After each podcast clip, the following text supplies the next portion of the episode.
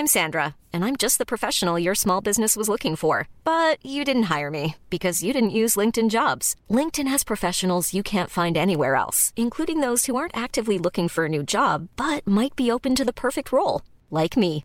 In a given month, over 70% of LinkedIn users don't visit other leading job sites. So if you're not looking on LinkedIn, you'll miss out on great candidates, like Sandra. Start hiring professionals like a professional. Post your free job on linkedin.com/people today. Hey, this is it now. This is the day you were waiting for. 3, 4, last exit Andernach. Der Podcast für die Leute von unterwegs.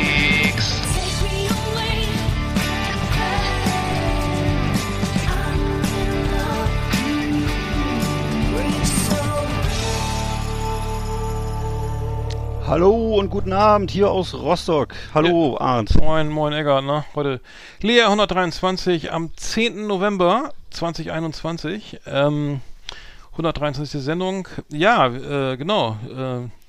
Genau, und heute reden wir über das Thema schwerpunktmäßig, was Männer zwischen 8 und 80 eigentlich Schwerpunkt in ihrem Leben beschäftigt, nämlich Alkohol. Muss ich mir mal einen Kaffee einschenken. So, Alkohol, genau, wir haben, du hattest ja, genau, Alkoholiker mit A.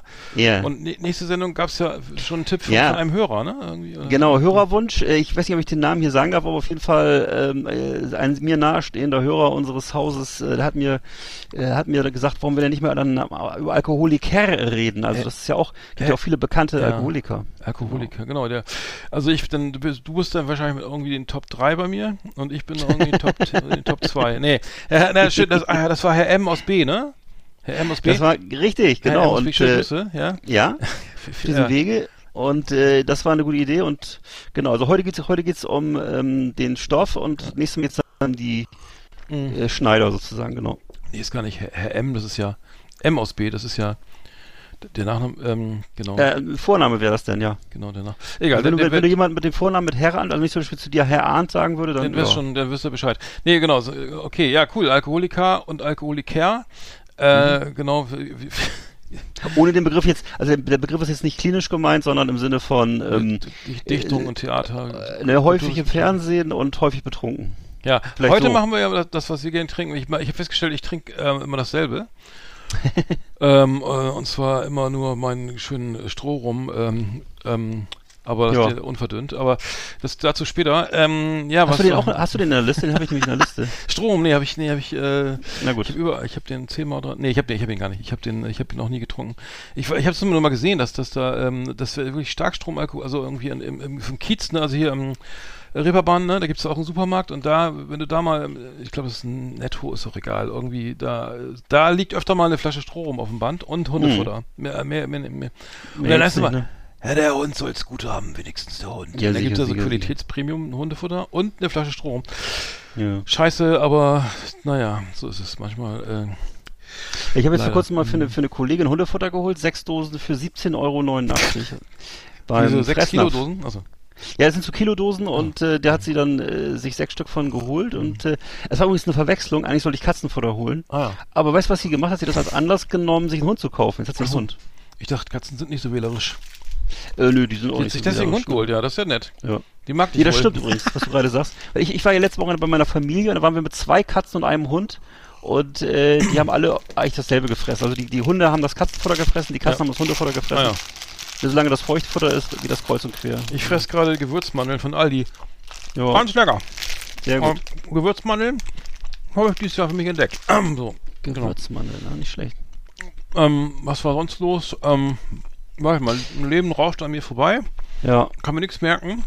Das Neueste, was ich gestern... Ich gucke ja immer auf Twitter, welche Sau gerade durchs Dorf gejagt wird. Und im Augenblick ist das Richard David Precht, weil er gesagt hat, Kinder müssen nicht geimpft werden oder sollten nicht geimpft werden oder es geht keinem was an. Und er macht ja diesen Podcast jetzt mit Markus Lanz zusammen, wo ich auch sehr gerne höre, muss ich sagen, mit viel Gewinn, weil ich es einfach gerne mag, wenn so zwei Gentlemen am Kamin sitzen und so ein bisschen edel plaudern und so, ne? Aber edle Tropfen am Kamin, ja. Hm. So ein bisschen, weißt du? Ist so ein bisschen so. Es ist so ein bisschen, als wenn so Goethe mit Schiller so am Kamin sitzt und die haben so, tauschen so irgendwie Höflichkeiten aus. Ach, die schätzen sich, okay.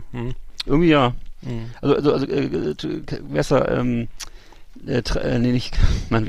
Lanz erzählt halt immer von seiner Nordpolreise und Precht halt von seinen inneren Reisen, seinen philosophischen Orten. Mhm.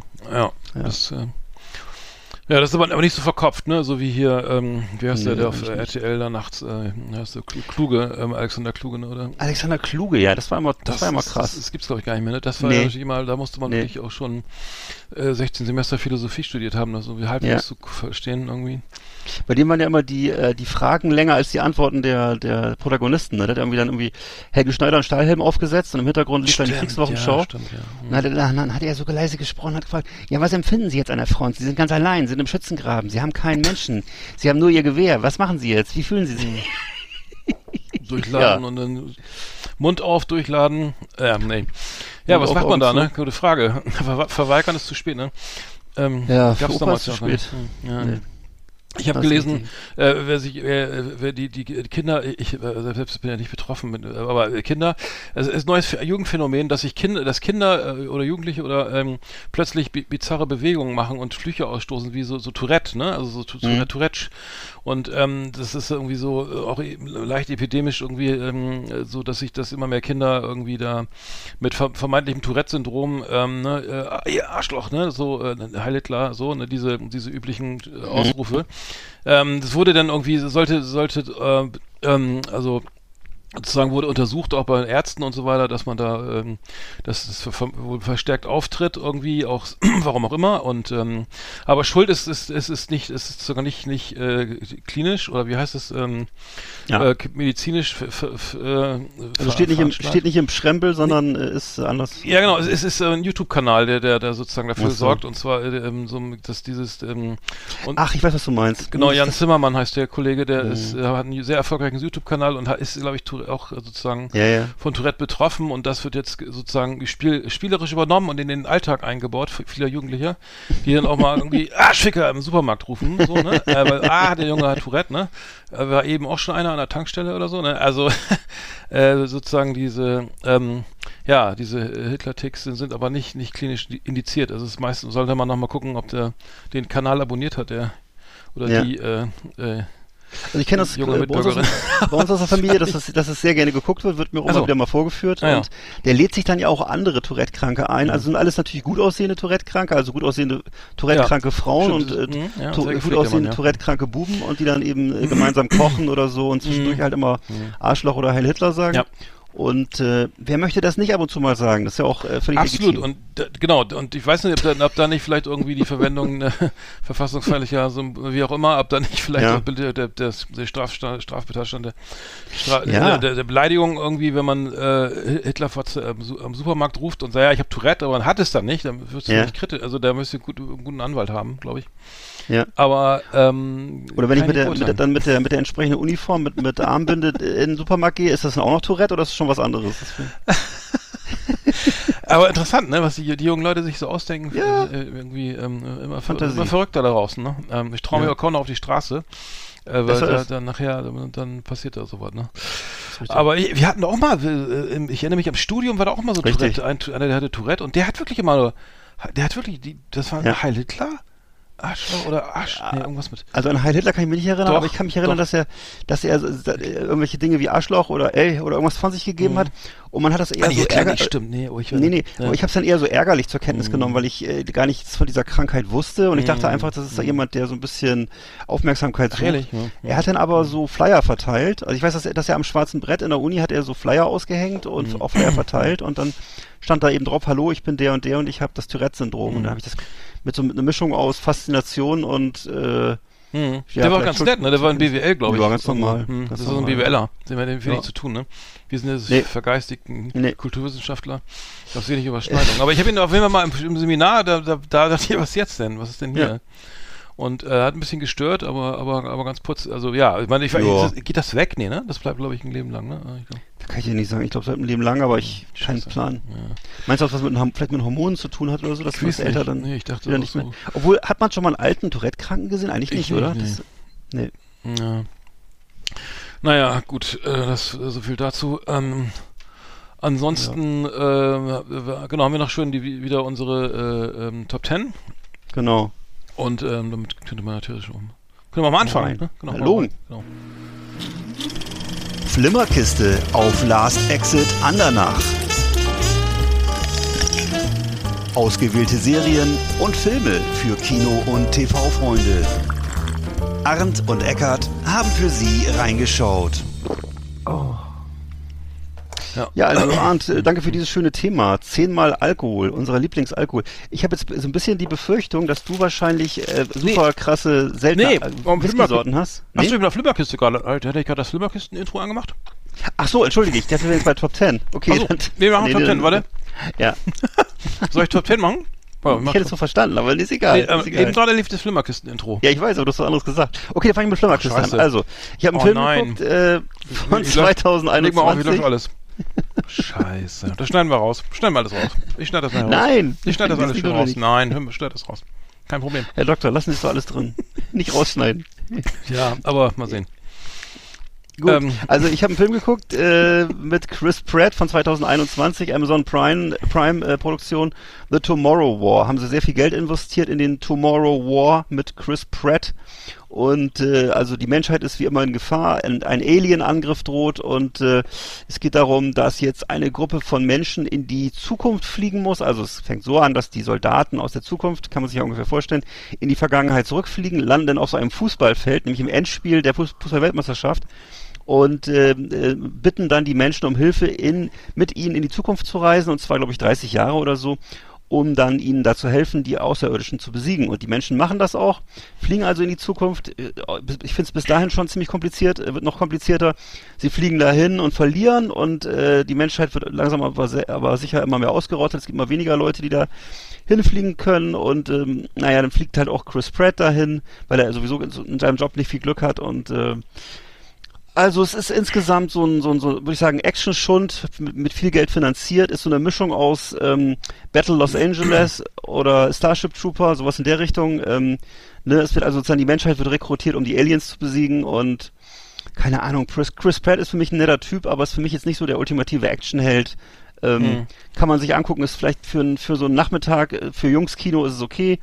Alles andere ist halt sehr viel Geballer, sehr viele Aliens, und ansonsten... Boah, kann man sich eigentlich auch schenken. So, und sag mal, wie heißt der Film und wo kann man den gucken? Den kann man das ist tatsächlich eine lupenreine Amazon Prime Produktion. The Tomorrow War, also manchmal haben sie ja so Premium-Produkte, wo sie viel Geld investieren. In dem Fall würde ich sagen, schlecht investiertes Geld gewesen, ja. Also nicht so toll. Also dafür gibt es keine Preise, da gibt es höchstens, weiß ich nicht. Ja. Ja. Ich hatten wir darüber gesprochen, du hattest mal The Mauritanian, ne? Der Mauritanier hatten wir darüber gesprochen, den habe ich hier mehr, der lief auch auf Netflix, glaube ich. Ja, auf Sky, glaube ich auch, ja. Fand ich sehr beeindruckend. Also, haben wir drüber geredet. Sehr guter Film. Ich war schwer begeistert. Hab mich gewundert, dass der FSK 12 war, weil es gab ja so einige, also es geht ja um diesen Mauretanier, der wie gesagt, in Mauretanien verhaftet wird, weil er vermeintlich Al-Qaida-Mitgliedern beziehungsweise eben den Piloten, der in den World Trade Center reingeflogen ist, da in Hamburg so Unterschlupf gewährt hat und wurde dann verhaftet und nach Guantanamo.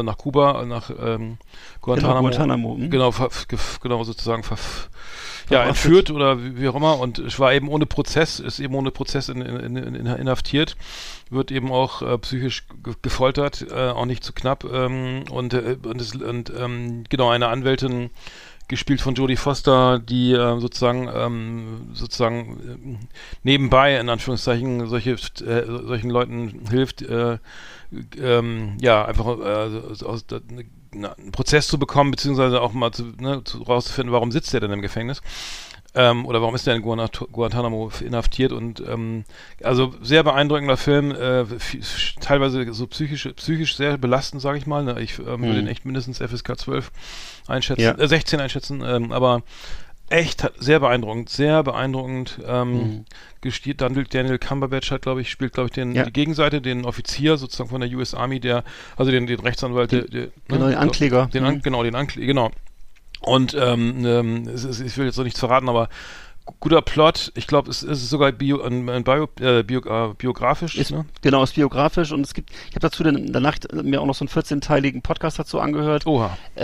Wo auch dann der Protagonist zu Wort kommt, und das Ganze wird so Schritt für Schritt durchgegangen, und völlig irre. Ich muss sagen, der Film ist noch, ich kann dir das nur sagen, der Film ist noch vergleichsweise harmlos. Also es ist wirklich völlig irre, was ihm da passiert ist. Und also und dann, am Ende hat er auch sogar dann nochmal mit all diesen Leuten, die ihn da misshandelt haben und gefordert haben, hat mit denen nochmal so per Zoom gesprochen. Also im Einzelnen hat immer so, also der Typ ist einfach so cool und so souverän, dass er mittlerweile halt ein neues Leben führt und jetzt dann halt mit den Leuten gesprochen hat und es war am Ende, würde ich sagen, ist eher klar, ist der Sieger aus der Sache rausgegangen, einfach weil er... Aber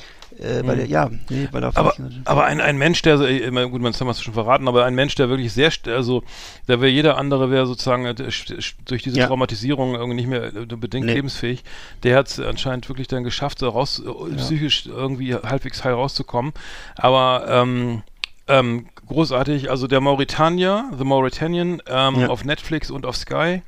Und ich glaube, den kann ich auch über Amazon Prime bestellen. Also guck, der ist wirklich gut. Ich glaube 7,4 auf IMDb. Ich habe ihn gleich mal mit 9 bewertet. Sehr geil. Wirklich. Danke für den Tipp, fand ich richtig gut. Richtig gut. Ja. Ich hab noch gesehen, und zwar die Doku von über Colin Kaepernick. Colin in Black and White ist ganz neu angelaufen auf Netflix. Und zwar an der Netflix-Doku, über den US-amerikanischen Football-Star, seines Zeichens Quarterback bei den San Francisco 49ers, der sozusagen seine Karriere beendet hat, unabsichtlich durch den Kniefall, während der Nationalhymne. Das ist sozusagen der Spieler, der angefangen hat, irgendwie einen passiven Widerstand oder dieser ganzen Black Lives Matter Bewegung Ausdruck zu verleihen, indem er sozusagen bei der Nationalhymne vor den Spielen, Footballspielen in der NFL aufs Knie gegangen ist. Viele Spieler haben ihn dann nachgemacht, haben das sozusagen übernommen, die Geste, und was Donald Trump und die White Area, das weiße Amerika davon gehalten hat, wissen wir ja mittlerweile. Hat auch keinen neuen Vertrag bekommen, aber die Doku ist wirklich großartig. Das ist eine Miniserie. Ich bin noch nicht ganz durch, aber es geht um diesen Alltagsrassismus. Also man sieht sozusagen ein Reenactment in Form von Schauspielern halt, wie Colin, der kleine Colin, der in Kalifornien in Wisconsin geboren wird, in Kalifornien aufwächst, in der Highschool sozusagen sich so als Sportler langsam durchsetzt. Er ist ein super geiler Baseballspieler, hat tausende Angebote und will aber eigentlich Football spielen. Also er hat auch Major League Angebote später im Briefkasten. Aber es geht halt darum, dass er ist adoptiert von zwei Weißen, von Eltern, die also von einem Ehepaar, die sind weiß. Genau, und dann geht's halt so los. Ganz kurz, versuch's kurz zu halten. Also er will sich Cornrows flechten lassen, ne? Cornrows sind ja diese eng anliegenden Zöpfe, ne? Die Allen Iverson, der Basketballer, sozusagen trägt, ne? Das findet er halt total geil. Und der ist halt, ich glaube, 14 oder so, ne? Und dann geht's halt schon los, ne? Ja, Cornrows, ne? Sieht aus wie ein Thug, ne? Also ein Verbrecher, ein Gangster, ne? Einer, so ein Straßenkrimineller, und das kriegt er in der Schule, das kriegt er zu hören, das kriegt er dann seine Eltern, selbst seine Eltern sind da irgendwie, die lieben ihn und fördern ihn und so, es sind eine Serie tolle Eltern, aber so, und dann sagt der Baseball-Coach, die Dinger müssen ab, ne? Teamorder, ne? So, fuck, ne? So, und du siehst, wir wollen, so, und dann muss er sozusagen die Haare, also alles wieder rausmachen da, und es ist halt, und das sind so Kleinigkeiten, oder wo er auch dann bei den Auswärtsspielen im Hotel, dann wird er gleich verdächtig, was zu klauen, dann kriegt er, wieso haben sie wo ist dein Zimmerschlüssel hier, und warum bist du überhaupt hier, und also ganz leichter Alltagsrassismus oder so, ne? Er steigt mit seinen weißen Eltern in den Fahrstuhl, und der Gast, der aus dem Fahrstuhl raustritt, der alles okay, oder soll ich mitfahren, ne? So ungefähr, ne? Also, Alter, ne? Fuck, ne? Und das wird ganz toll, also es wirklich ist ein bisschen plakativ, ist ein bisschen, ich will nicht sagen naiv gemalt, aber die Botschaft ist die kommt rüber, und die ist gut. Und ich fand es wirklich sehenswert und absolut nachvollziehbar, und Colin Kaepernick moderiert das Ganze dann. Und ja, Nike hat ja übrigens auch da eben nochmal einen Vertrag gegeben irgendwie, und darauf haben ja viele Amerikaner ihre Nike-Klamotten verbrannt, ne? Sich Nike nochmal schön gefreut, eine tolle Aktion. Was eigentlich jetzt mit ihm gerade? Hat er jetzt einen, jetzt wieder einen Job oder ist es immer noch nicht? Oder? Nee, aktuell ist er, ich glaube, es ist Free Agent. Also, ich weiß gar nicht, war es das für ihn, ne? Ja, also ich meine, ich glaube, er ist auch nicht mehr ganz so jung. Also klar, ich meine, der ist ja schon länger raus jetzt, oder nicht? Also, ja, aber ich weiß nicht, wie, also ich glaube, er ist, wie gut er noch ist, ob er noch irgendwie in irgendeiner Form spielen kann. Aber so, für so Schluss, aber lohnt sich, ist gut gemacht. Colin Kaepernick auf Netflix, ja. Genau, mit Colin in Black and White und systemischer Rassismus in den USA über Sport und so weiter. Ich hätte noch Dokumentation geguckt von 2016, gibt's als Original mit Untertiteln auf Amazon Prime und in der Dreisat-Mediathek aktuell, über Janis Joplin. Janis Little Girl Blue heißt die und Oh Lord, won't you buy me a Mercedes-Benz? Ja, ja, genau, obwohl der Song, glaube ich, kommt im Film gar nicht vor, aber sie ist halt tatsächlich, also schon eine Rock-Ikone gewesen damals und der Film gibt es einfach sehr gut wieder. Also ist eben basiert fast ausschließlich auf dokumentarischen Bildern aus der Zeit, viele Fernsehinterviews, dann natürlich die entscheidenden Konzerte, ne? Monterey, dann Woodstock, ne? Waren ja so die größten Auftritte, eigentlich Woodstock schon, eigentlich der Niedergang, da ist sie schon ziemlich auf Droge und so gewesen und auch so ihre Anfänge, ihre Jugendzeit, alles was es gab an Fotos und Filmen und so. Ja, und Club 27, ne? Ist ja, genau, Club 27 ist fast, wenn man den Film so sieht, ist es fast ein bisschen despektierlich, dass das so genannt wird, ne? Aber es ist halt, na klar, am Ende sind es die Drogen gewesen, die sie umgebracht haben, ne? Und klar, zu einer Zeit, wo man auch noch ein bisschen unschuldiger war, vielleicht nicht so genau wusste, was Heroin für eine Wirkung hat, hat halt war eigentlich so ein Kind, was nirgendwo reinpasste, war eine Jugendliche, die nirgendwo reinpasste, in Port Arthur, Texas aufgewachsen und hatte da eben keine Chance, eigentlich in so einem kleinen spießigen Ort. Im Grunde kann man sagen, das konservative Amerika und sie war halt immer schon so einfach kreativ, sensibel, impulsiv, laut und mochte gern Musik und das war halt damals, musstest du halt sehr stromlinienförmig sein und wie es bis heute in manchen Kreisen noch so ist, ne? Und sag mal, wo läuft das? Den Namen der Sendung? Ja, es heißt Janis Doppelpunkt Little Girl Blue. Und es ist, wie gesagt, original mit Untertiteln, läuft auf Amazon Prime und in der Dreisat-Mediathek. Und man sieht halt, zwischendurch werden noch ihre Briefe vorgelesen, die sie an ihre Familie schreibt und so. Und also im Grunde das Wesentliche an ihr ist ja nicht so, dass sie Drogen genommen hat oder so, sondern schon einfach ihre totale Hingabe an die Musik, ne? Und, und Blues war eigentlich ihr Lebensthema, ne? Und auch wenn die Musik, würde man vielleicht heute eher sagen, so Sex and Drugs and Rock'n'Roll, aber kam halt aus dem Blues und das war so die Zeit, wo das eben noch die große Musik war, so, ne? Und 60er Jahre halt und hat es mehrfach geschafft, zwischendurch clean zu werden und keine Ahnung, Probleme natürlich mit Männern gehabt, aber im Grunde kann man das nicht so, sie hat eigentlich Probleme mit allem gehabt in ihrem Leben, glaube ich, so mit sich selber am meisten und also aber lohnt sich, ist gut gemacht, irgendwie ist gute, toll, also Interviews, ist rasant, also ist sozusagen, man denkt ja eigentlich auch, oh Gott, so 60er Jahre abgenudeltes Thema, hat man alles schon gehört, ne? Es gibt ja schon 1000 Dokumentationen über Jimi Hendrix, hier Jim Morrison. Oasis habe ich auf Arte eine gesehen, auch sehr gut, ne? Ja. Nee, aber das ist wirklich sehenswert, kann man mal machen, weil wirklich alles Originalbilder sind, man ist sofort in der Zeit drin, man sieht halt die Unterschiede, was ist in Texas los, was ist in San Francisco los, was unterscheidet eben, was weiß ich, New York von San Francisco, die Szene, die Stimmung, einfach wahnsinnig viel Spirit aus der damaligen Zeit, so, was ja auch Europa wahnsinnig inspiriert hat dann, ne? Also ja, genau. Ja, schön, das haben wir es doch wieder, sehr schön. Liebe Videofreunde, vielen Dank für Ihre Aufmerksamkeit.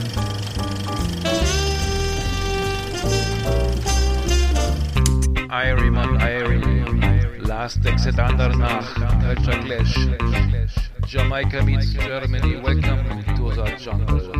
Wicked. I'm a Restaurant am Gartenzaun. Wir haben Woche in Kingston. I'm a full Casco soldier, living in the bungalow, in Guantanamo. Wicked, everyone is living in Germany. Don't go to Germany, it's Babylon.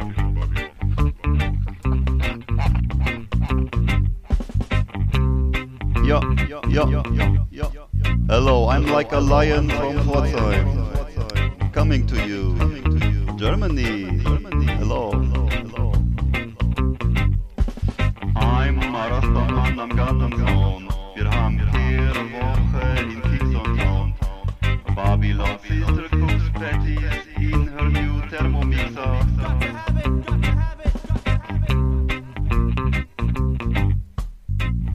Ja, lange nicht gehört.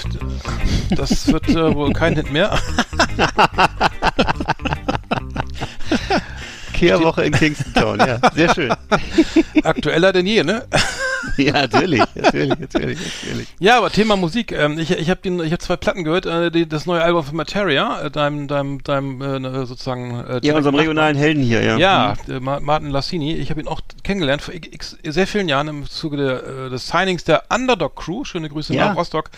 Tolle Band und Martin war immer mit dabei.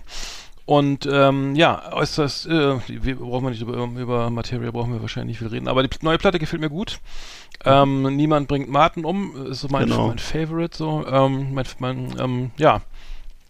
dazu sagen, aber, der ist natürlich, ich kenne diesen Song und es ist natürlich omnipräsent hier, weil der Typ ist natürlich in Rostock ein Superstar, wird auch noch mal das Ostseestadion füllen, noch einmal, hat er ja schon mal gemacht und ja, das ist jemand, der hier alle Generationen verbindet und der ja auch so Song über Rostock gemacht hat und dies und das. Also es ist so unser kleiner Star sozusagen und sehr beliebt.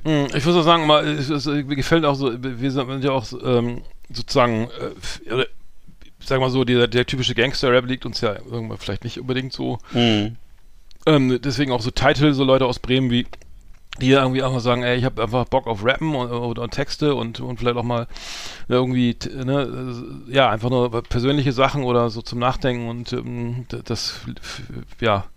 ich gut. Den Text muss es auch mehrfach hören, die neue Platte, ich habe das mal einmal durchgehört, man muss ja einfach, um alles zu erfassen, muss man wirklich mehrfach mal die Platte durchhören. Dasselbe ist übrigens bei Wolfgang Müller, seines Zeichens Singer-Songwriter, Poet und Sänger aus Hamburg, großartiger Künstler, genauso. Also das heißt, Songs von Wolfgang Müller, ich kenne ihn schon sehr lange, muss man einfach mehrfach hören, also ich zumindest, weil ich vom IQ vielleicht auch ein bisschen hinterherhänge, mehrfach hören, um die zu verstehen. Also er hat eine Platte rausgebracht, die heißt über die Unruhe, die ist schon ein bisschen älter, die irgendwie. Und da geht's halt auch so, die alte Liebe, die unten wohnt, und die Frau, die ist halt eine alte Frau und die alte Liebe, die geht noch einkaufen sie ist ja noch fit und geht ja noch zum Kartenabend und so weiter und bis ich das verstanden habe, dass es ja wirklich über eine Beziehung geht und die Liebe, die sozusagen noch Feuer hat oder wo noch was flimmert, sondern ein bisschen Glut da ist. Das habe ich lange gebraucht und ich bin wirklich fasziniert von ihm. Leider, also die Kommerzialität ist irgendwie bedingt da, also im Vergleich zu Gisbert, zu Kniphausen verkauft er nicht so viel Platten. Aber ich finde die seine Sachen großartig und es kommt eine neue Platte raus. Am 19. November kommt das neue Album von ihm das kann ich nur wärmstens empfehlen. Da sind viele Sachen, die Die Nacht ist vorbei heißt das Album, die wirklich ganz schön an die Substanz gehen und kann ich nur empfehlen. Also, ich glaube, du hast noch nichts von ihm gehört, aber nee. Hört mal rein. Heute ist der 10. In 9 Tagen kommt sie raus. Wolfgang Müller, die Nacht ist vorbei. Ja, die aktuelle Single zu Rosa läuft auch auf den bekannten Radiosendern Byte FM, 917 XFM, Tide und so weiter. Vornehmlich in Hamburg.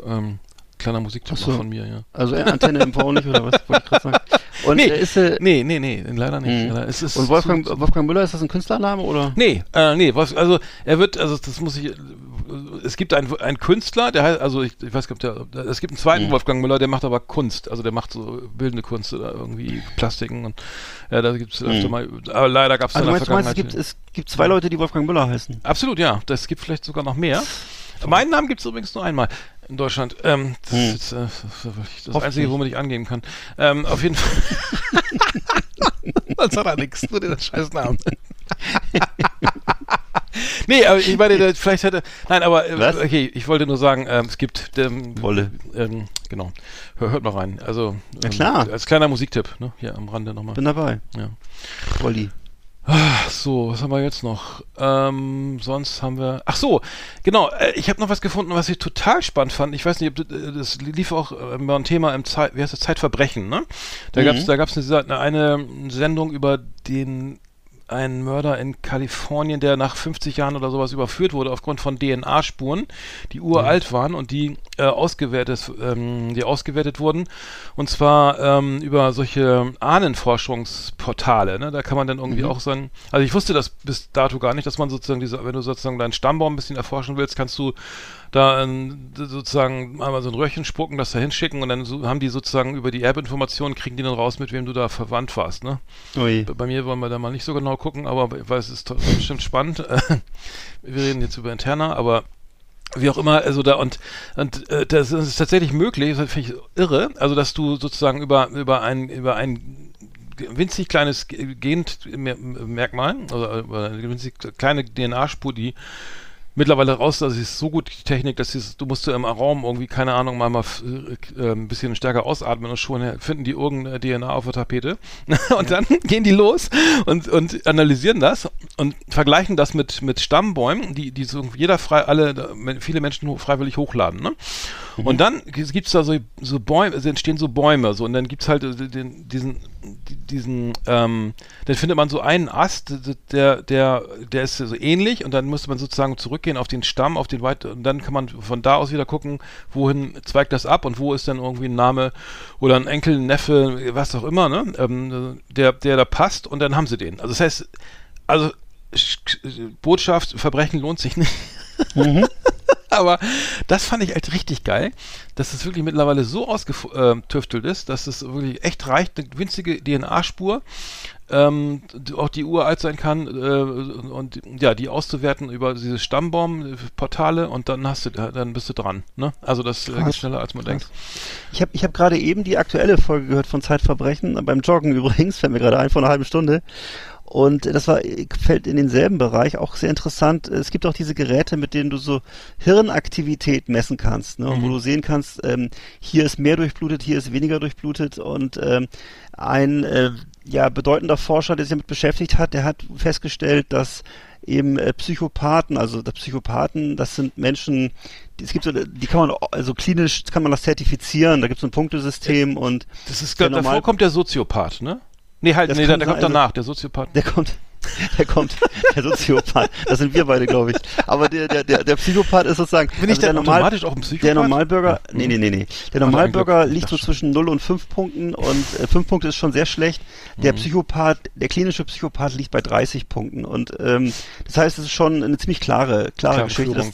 Das reicht dann auch zum Serienmörder sozusagen. Und von der Kälte her und von der mangelnden Empathie her. Und stellt, dass von 20 Serienmördern 10 ein völlig ungewöhnliches Bild abgeben bei dieser Gehirnmessung, und eben in den wesentlichen Bereichen, wo alle anderen aussehen wie ein Brötchen, da ist bei denen nur noch so ein kaputtes Knäckebrot übrig. Also im Grunde sehr stark mangelnde Durchblutung in den entsprechenden Bereichen. Und das ist sozusagen erstmal eine interessante Feststellung gewesen. Daraus hat der Mann dann auch eine Forschung gemacht. Dann hat er mal so zufällig, weil er es einmal von seiner Familie sehen wollte, hat er seine, ich glaube, 8 oder 9 Familienmitglieder hat er inklusive sich selber da mal ablichten lassen, aber eigentlich aus ganz anderen Gründen. Er wollte einfach mal sehen, ob da vergleichbare Muster sind in der Familie oder so. Ne? Oha, stellte dann aber fest, dass eines der Bilder stark abwich und eben aussah wie bei den Serienmördern. Und ganz genau, es war sein eigenes Bild. Na ehrlich? Und daraufhin das hat ihn wohl erstmal gar nicht so groß beeindruckt. Man kann sich auch vorstellen, warum hat sie ihn nicht beeindruckt? Wahrscheinlich, weil er eben nicht so emotional ist. Und dann hat er das halt mit seiner Familie besprochen, und die haben gesagt, ja, genau so bist du. Nein. Dann haben die über ganz viele Sachen mit ihm gesprochen, über familiäre Erinnerungen, dass er bei der Geburt der Kinder, dass er nicht dabei war, da ist er einfach saufen gegangen, oder im Studium hat er da halt Leute so dazu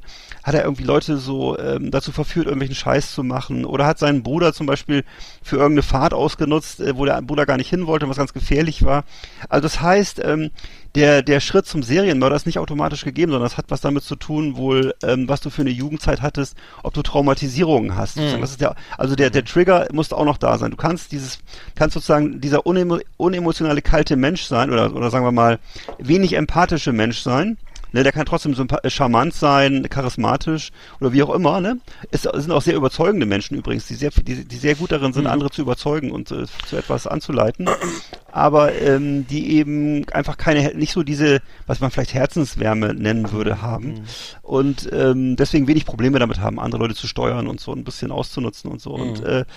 Und das gibt's wohl häufiger mal, aber eben, das sind nicht alles Serienmörder so. Und das fand ich eine ganz interessante Geschichte. Das ist also die aktuelle Ausgabe Zeitverbrechen musst du dir auch mal anschauen. Achso, das habe ich noch gar nicht gehört. Ja. Das ist, glaube ich, von heute oder so. Ich weiß nicht. Aber das hast du übrigens bei bipolaren Menschen ja auch, dass sie so eine gewisse... Nein, also was du gerade meintest, so, die haben eine starke Ausstrahlung, die können überzeugen, die sind sozusagen Führungspersönlichkeiten oder so, ne? Die sind aber, ich will nicht sagen, dass da immer eine Traumatisierung hinterstecken muss oder so, es kann aber gut sein, dass das in solchen Fällen auch dann hilfreich ist, sozusagen, das will ich gar nicht bewerten, aber bei bipolaren Menschen ist es eben auch so, dass hier eben bipolar ist, früher hieß es manisch-depressiv, jetzt ist es bipolar, also du hast manische Phasen und du hast eben depressive Phasen und die manischen Phasen sind halt dann, ne, da bist du halt auf so einem Hoch, ne, das schwankt dann halt ständig, also geht immer zwischen diesen beiden Extremen hin und her und bipolar, und in der manischen Phase sind die eben sehr wahnsinnig empathisch und sozusagen einfühlsam und begeisternd und absolut tolle Menschen, überzeugend.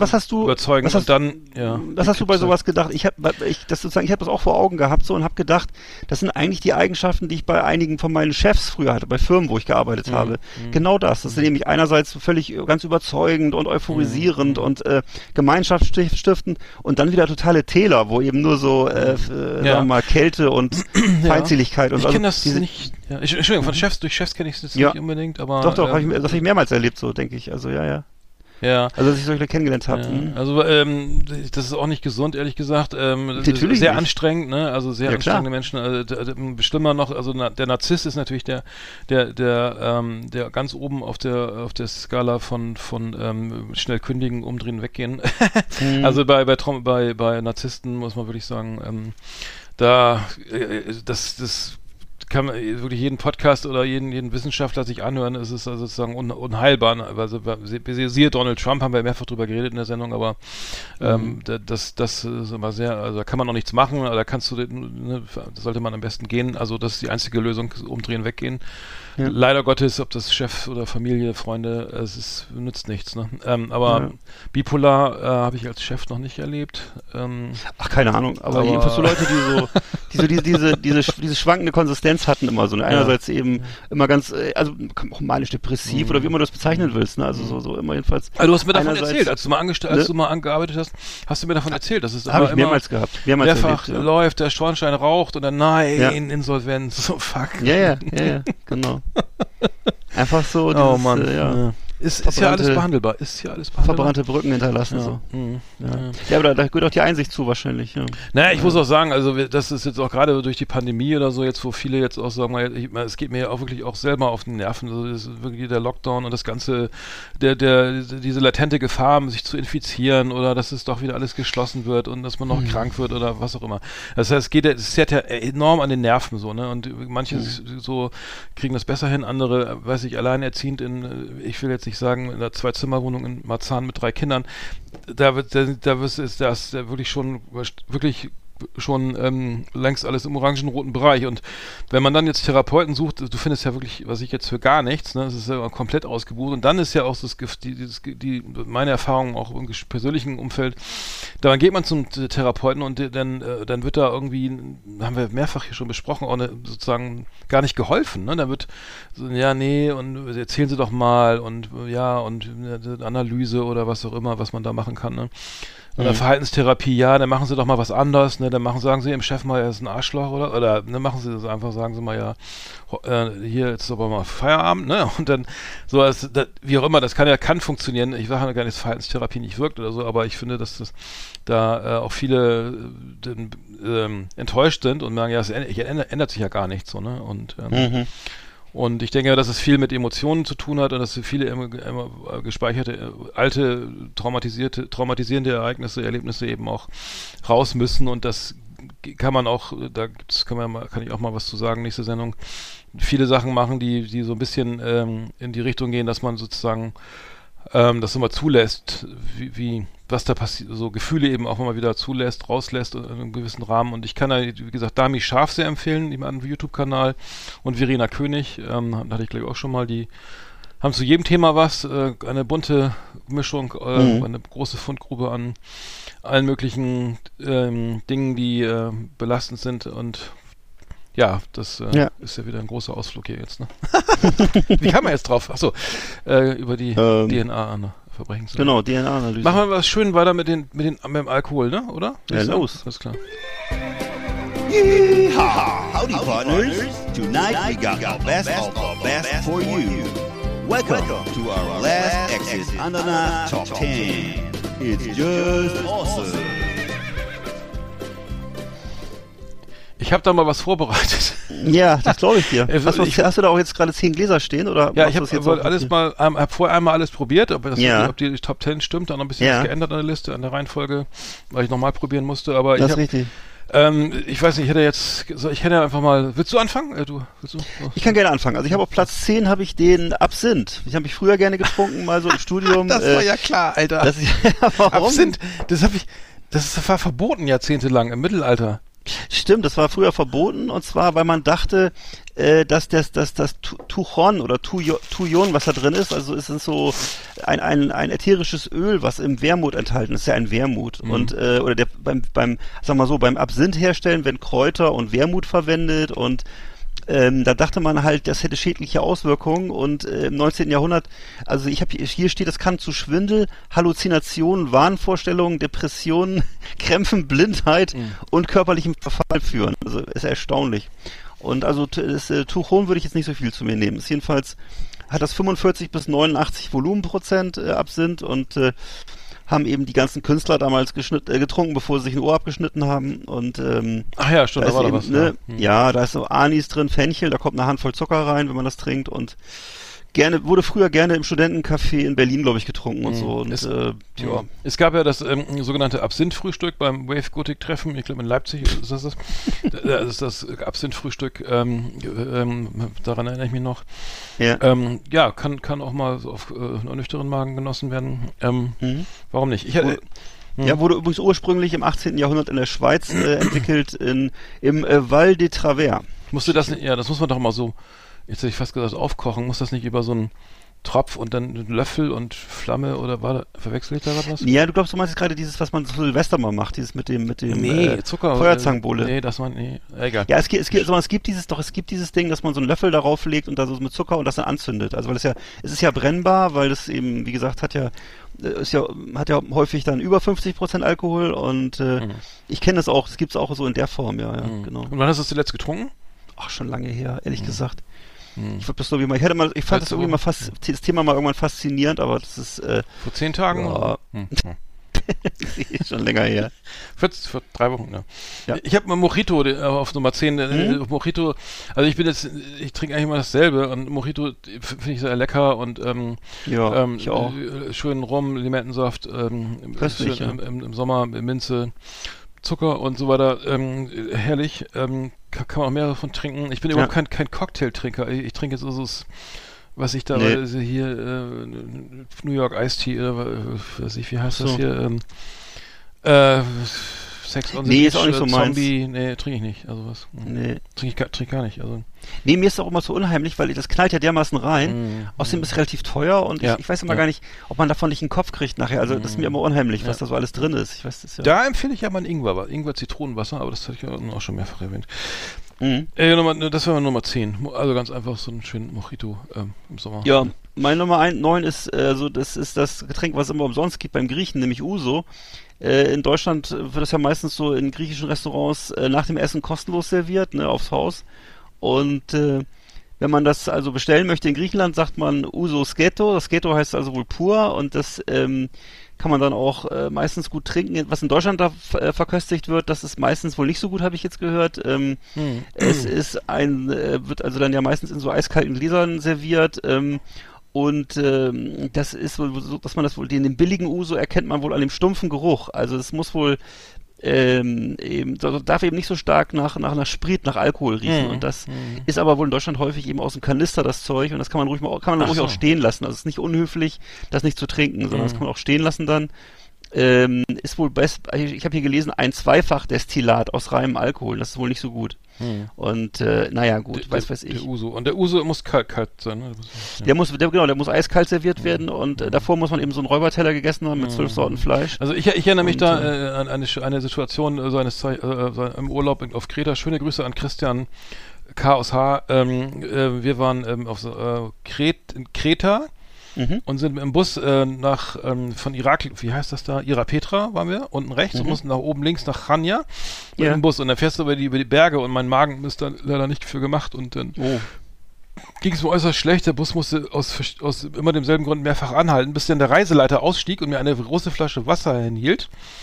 Und ich dachte, ja, dann nehme ich mal einen Schluck Wasser, und dann war es Uso, und dann ging gar nichts mehr. Ach, also ich richtig so lunk, ach doch, kein Wasser, was? Ne? Ja, es war immer der, hier, trink mal, ne, weil er hat ja schon schwerst genervt, weil der Bus ständig anhielt, ne, das war nachts, wir sind morgens um 4 losgefahren, oder keine Ahnung, aber war dunkel, und naja, und ich hatte saß ganz hinten mit meiner Mickey Maus gelesen, ein Taschenbuch, und dann ging es wieder los, ne? Was? Nein, kleiner Spaß. Nein, auf jeden Fall war das Uso, und das war nicht gut. Gar nicht gut. Ja. Also, so viel dazu. Klingt auch gefährlich. Ich habe nochmal 9, habe ich immer den klassischen Aquavit, ne? Und zwar dann lieber eine Linie, ne? Ja. Als Jubi, also gibt es ja Linie und Jubi. Ich bin für Linie, das ist so ein Tick teurer. Und ist ja, glaube ich, einmal um den Äquator rum, oder wie? Einmal über den Äquator, ne? Die Linie, ja, ich dachte nicht. Ich weiß. Ja, da gab's stimmt wahrscheinlich nicht, aber ist egal. Also der wurde früher das war jetzt Alkoholromantik. Warte mal, das ist wirklich wahr. Also Aquavit, nach dem Essen so, ne? Schön nach dem großen Grünkohlfrühstück irgendwie. Das ist doch geil. Also, okay, kennst du auch, brauchen wir nicht erklären, oder? Nein. Ich glaube, der Laster ist einmal um die Strohmannfabrik rumgefahren. Nein, der Linie, das hat mir das haben die das mal erklärt, glaube ich mal. Und der ist sozusagen 19 Wochen gelagert, und war für Schiffe, glaube ich, auch die über den Äquator oder so. Warte mal, wie war das nochmal? Das ist auf jeden Fall eine tolle Geschichte dazu. Also man wirkt nicht gleich wie ein Alkoholiker, wenn man noch so eloquent die Geschichte das ist völlig okay. Genau. Und du musst auf jeden Fall 19 Wochen auf dem Schiff reifen sozusagen, und das ist eine kleine Legende dazu, entstanden 1805 und so weiter. Also man... Ja? Kalle, hau den Scheiß weg jetzt hier. Herein in den Kopf, ne? Hör auf zu labern mit deinem Scheiß da. So, ne? Ich hab auch solche Geschichten. Trotzdem sagt man ich bin Kulturmensch, ne? Ich genieße. Ja, natürlich.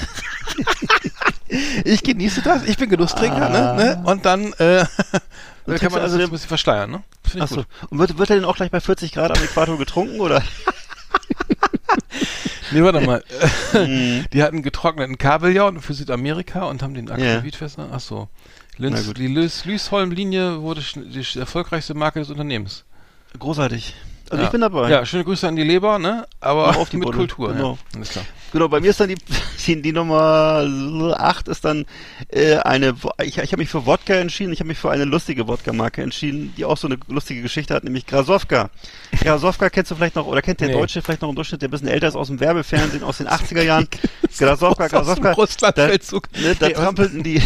Da trampelten nämlich die Bisons oder die Wisente durch die Steppe, und das war die Marke mit dem Büffelgrashalm. Also jetzt spinnst du aber ein bisschen, ne?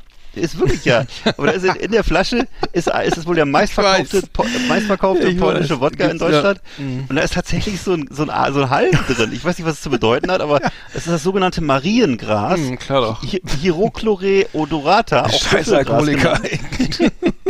Was soll das? Und am Ende ist natürlich nur Sprit. Also und das Lustige ist, die Marke gehört übrigens Underberg, also dem Spirituosenhersteller Underberg. Aber was da drin ist wohl der Wodka Zubrowka, also ist so ein typischer polnischer Wodka, wird aber offensichtlich dann hier verkorkt und abgefüllt und dementsprechend darf das dann auch ist es dann auch irgendwie auch ein osteuropäisch, also sag mal, es ist zwar kein russischer Wodka, es ist eigentlich, würde ich sagen, ein polnischer Wodka in deutschen Flaschen, aber wird so ein bisschen als russischer verkauft, würde ich mal sagen. Ja, also mal, Wodka wird teilweise aus Kartoffeln auch gebrannt, ne? Also es gibt verschiedene Sorten, ne?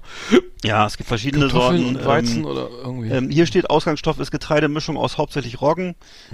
Ich kenne auch die Aussage, Wodka besteht aus Kartoffeln, aber anscheinend nicht der hier. Vielleicht hängt es davon ab, der hier ist wohl mild und würzig. Und mild und würzig. Ich habe mal Grey Goose mal irgendwie auf irgendwelchen, was war das? Was hieß das früher noch? Echo-Verleihung oder so. Da gab es so Grey Goose, da konnte man sich immer Grey Goose... Ich trinke ja sonst keinen Wodka, aber man schmeckt irgendwie nach nichts, ne? Also eigentlich so das ist ja das Gute, also, so soll es ja sein, ne? Das ist ein ganz guter... Ja gut, genau. Auf Arbeit, schön im Auto, Herr Wachtmeister, nichts getrunken, das ist ja gut, wenn ein Wodka drin hat, ne? Und nicht irgendwie hier... Wir haben jetzt auch noch so mehrere Pullen von diesem teuren Rammstein-Wodka, die hat meine Frau mal so beruflich gekriegt. Und das ist auch eine Marke, die kommt aus Frankreich, also ist auch völlig irre. Ja. Französischer Wodka, aber ist halt, wie du sagst, ist halt so ein Zeugs, kannst wie Wasser trinken. Ist das jetzt ein Vorteil, dass man nichts schmeckt? Keine Ahnung, ich weiß es nicht, ey.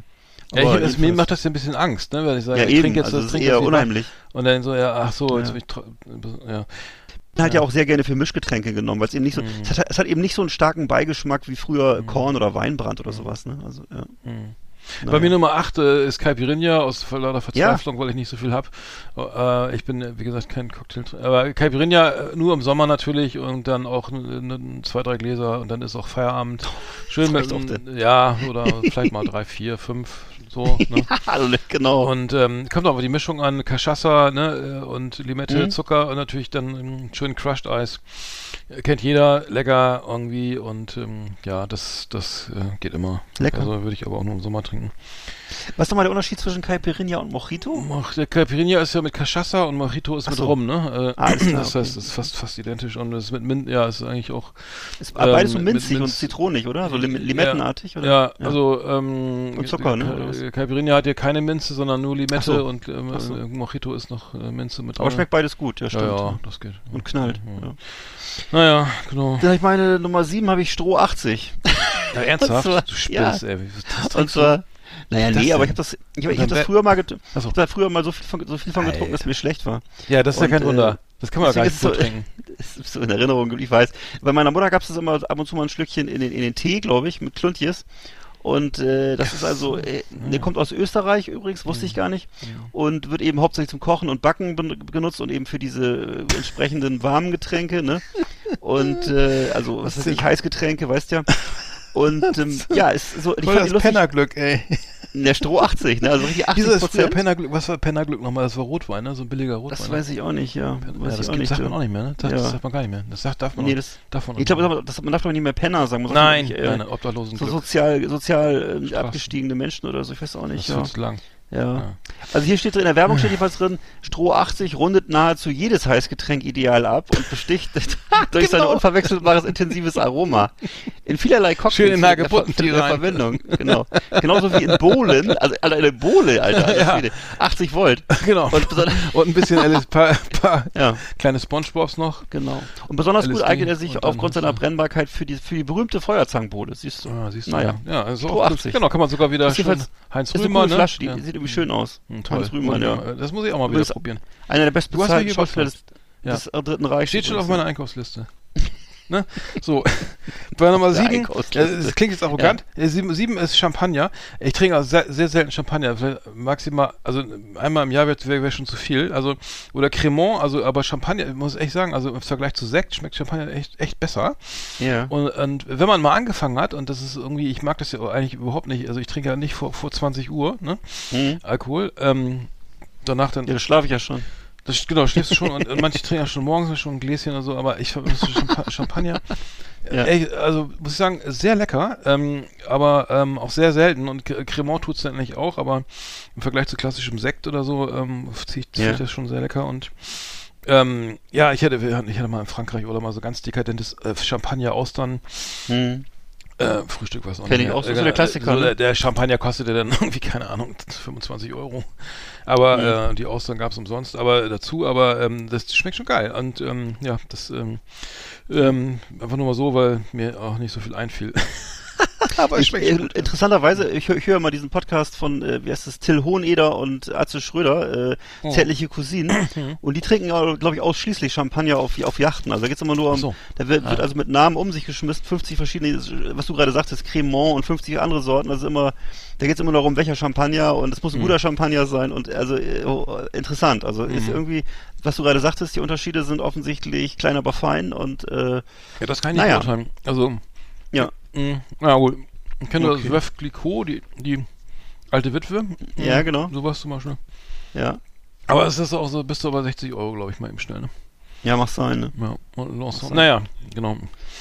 Wenn du das eine Hafeneinfahrt bestellst und dir das auf die Yacht bringen lässt, ne? Dann wahrscheinlich. Ja, dann ist es teuer, ja. Einen schönen Rosé-Champagner. Genau. Ja, ich habe dann noch als nächstes, den Bohnekamp. Und das ist übrigens, was ich gar nicht wusste, das ist gar keine Marke, sondern das ist so eine Gattung, eine Getränkegattung. Also und zwar gehört das wohl zum Sortiment vieler Hersteller von Kräuterlikören und ist eben normalerweise in diesen kleinen Flachmännern, gibt's das so, in diesen kleinen schwarzen Flaschen. Und ist eine sogenannte Bitterspirituose vom Typ des Magenbitters und schmeckt halt immer so aromatisch würzig, leicht lakritzartig, im Abgang wärmend, brennend. Und, pass auf, jetzt kommt's, dabei ist der Arzneigeschmack gewollt und typisch. So. Also es soll wie ein Medikament schmecken. Und als Ursprungsort von Bohnekamp gilt Leitschendamm in den Niederlanden, weil nämlich dort um 1780 ein ansässiger Apotheker, dessen Name nach der Überlieferung Bohnekamp war, ein Bitterlikör aus Geneva und Kräutern hergestellt hat. Also es ist also ursprünglich ein medizinisches Produkt aus Holland und gibt's halt jetzt, deswegen, also wenn irgendwo Bohnekamp, also im Grunde könnten wir beide auch was herstellen, was Bohnekamp heißt. Und Hauptsache, da ist eben Kräuterlikör drin. Ja. Rote Geneva. Rote und grüne Geneva. Nee, gibt's auch noch, genau. Das habe ich aber gar nicht, das trinke ich gar nicht. Bei mir ist immer, jetzt gerade passend zur Jahreszeit, der Glühwein. Also Glühwein, schön steif, ne? Es ist schön steif, aber also nicht zu verwechseln mit Grog, ne? Also, Grog ist ja eigentlich nur rum mit Heißwasser. Der Glühwein hat ja auch noch sozusagen, kann einen Schuss vertragen, aber ist natürlich Rotwein. Es gibt auch, ich habe es gerade bei Aldi, also ich sag's einfach mal, bei Aldi, den Winzerglühwein, also das ist nochmal ein bisschen besser als dieser normale hier 2,5 Liter Flaschen Winter, Weihnachtsmarkt Glühwein, der mit dem bunten Etikett. Der Winzerglühwein mehr was für Kenner, ne? Und der andere so für Wirkungstrinker.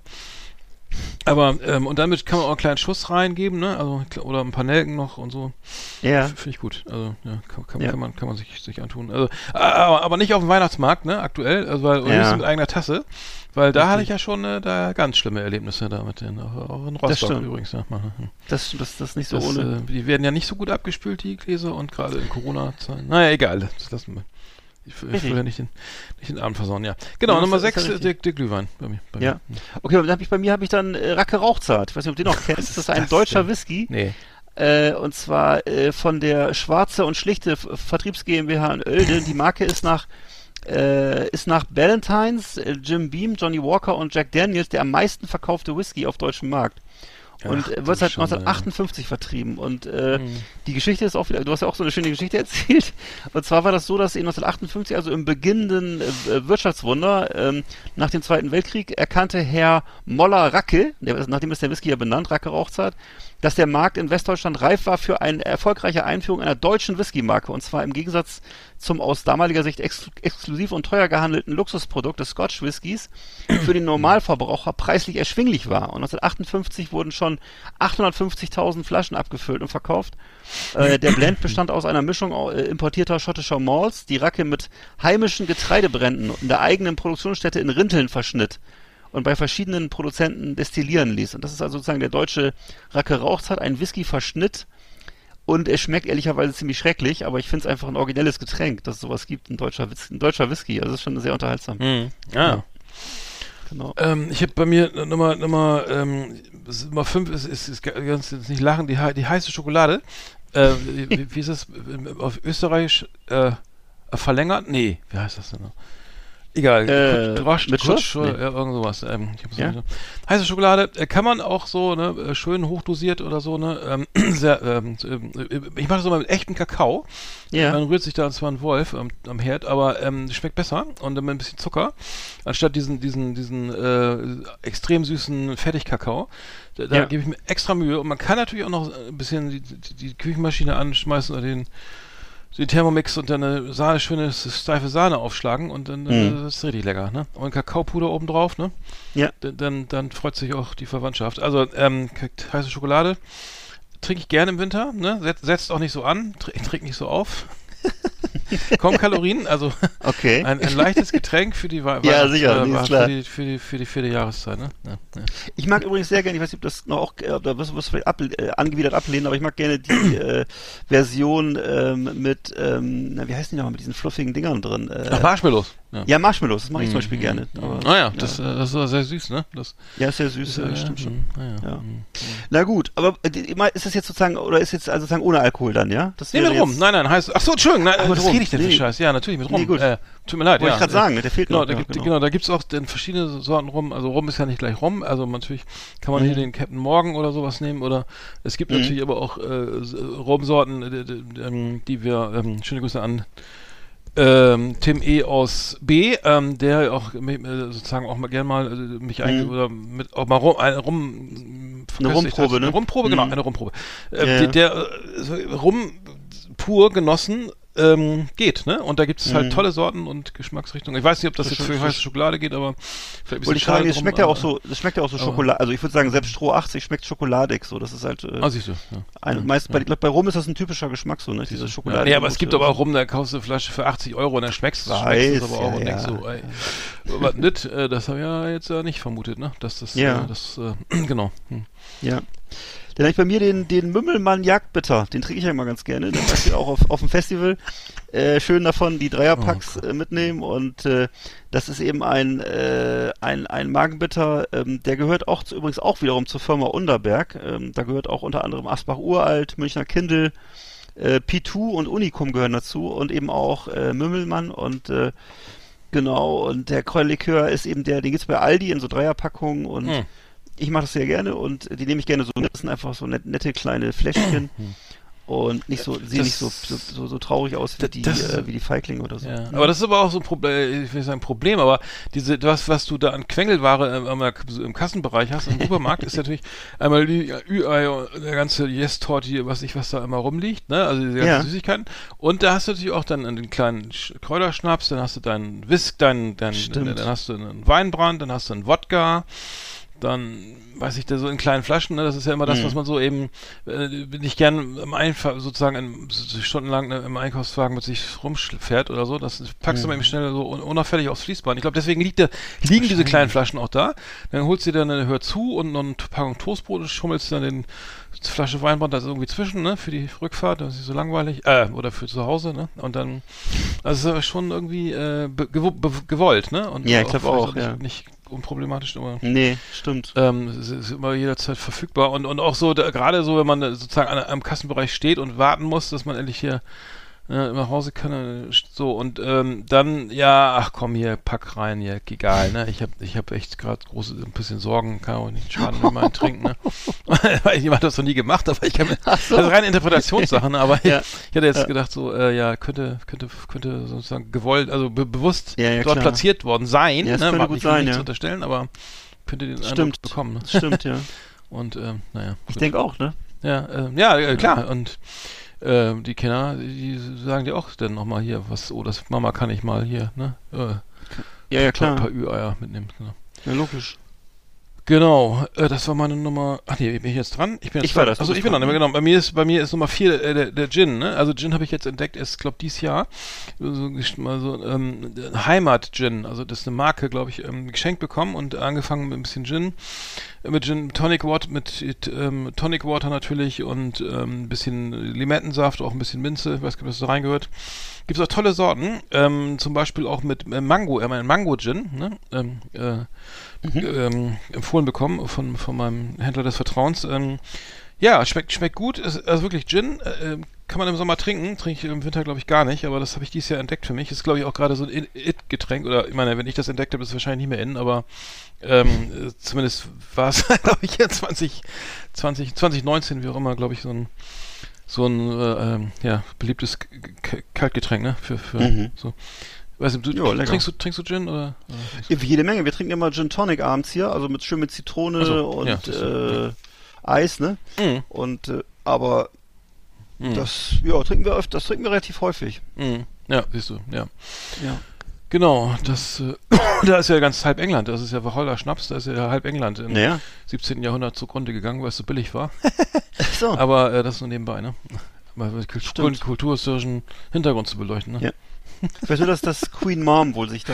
Ja, genau, die war, glaube ich, echt total konserviert durch die... Die hat sich da hauptsächlich von ernährt, glaube ich, soweit ich das weiß. Ja, stimmt, die war auch immer gut drauf, ne? Ja, stimmt. Und die Corgis, die waren auch immer entspannt, das war... Ja. Genau. Ja, bei mir ist dann auf Platz 3, glaube ich, jetzt schon, das hattest du vorhin schon angesprochen, ist für mich auch so eine klassische Jugenderinnerung, der Bessengenever, der Korn der Niederländer, also der holländische Korn, kann man sagen, ist so ein süßes rotes Getränk, aus schwarzen Johannisbeeren hergestellt, idealerweise, und das Wort Bessen, das wusste ich auch nicht, ist die holländische Bezeichnung für schwarze Johannisbeere. Und ich weiß, das ist einfach so, das war bei uns immer das Getränk der Frauen. Für die Männer wurden immer diese Plastikfingerhüte mit Korn bestellt, für die Frauen so ein Tablett mit den roten. Und gab es dann auch wahlweise in grün, glaube ich. Also jedenfalls war das damals auch, glaube ich, nicht der Original Bessen-Genever, sondern es war wahrscheinlich eher der von Behrensen. Auf jeden Fall ist das für mich so ein typisches Feuerwehrfestgetränk und schmeckt nach wie vor gut. Ich mache das ganz gerne, meine Frau auch und wird gerne zwischendurch mal so... Was ich nicht verstanden habe, ist, warum das als Wacholderschnaps bezeichnet wird, obwohl da schwarze Johannisbeere drin ist. Das haut irgendwie nicht hin. Das sind ja, glaube ich, meines Erachtens zwei verschiedene Früchte, aber keine Ahnung. Da muss ich mich nochmal schlau machen. Vielleicht gibt es auch beides. Komisch.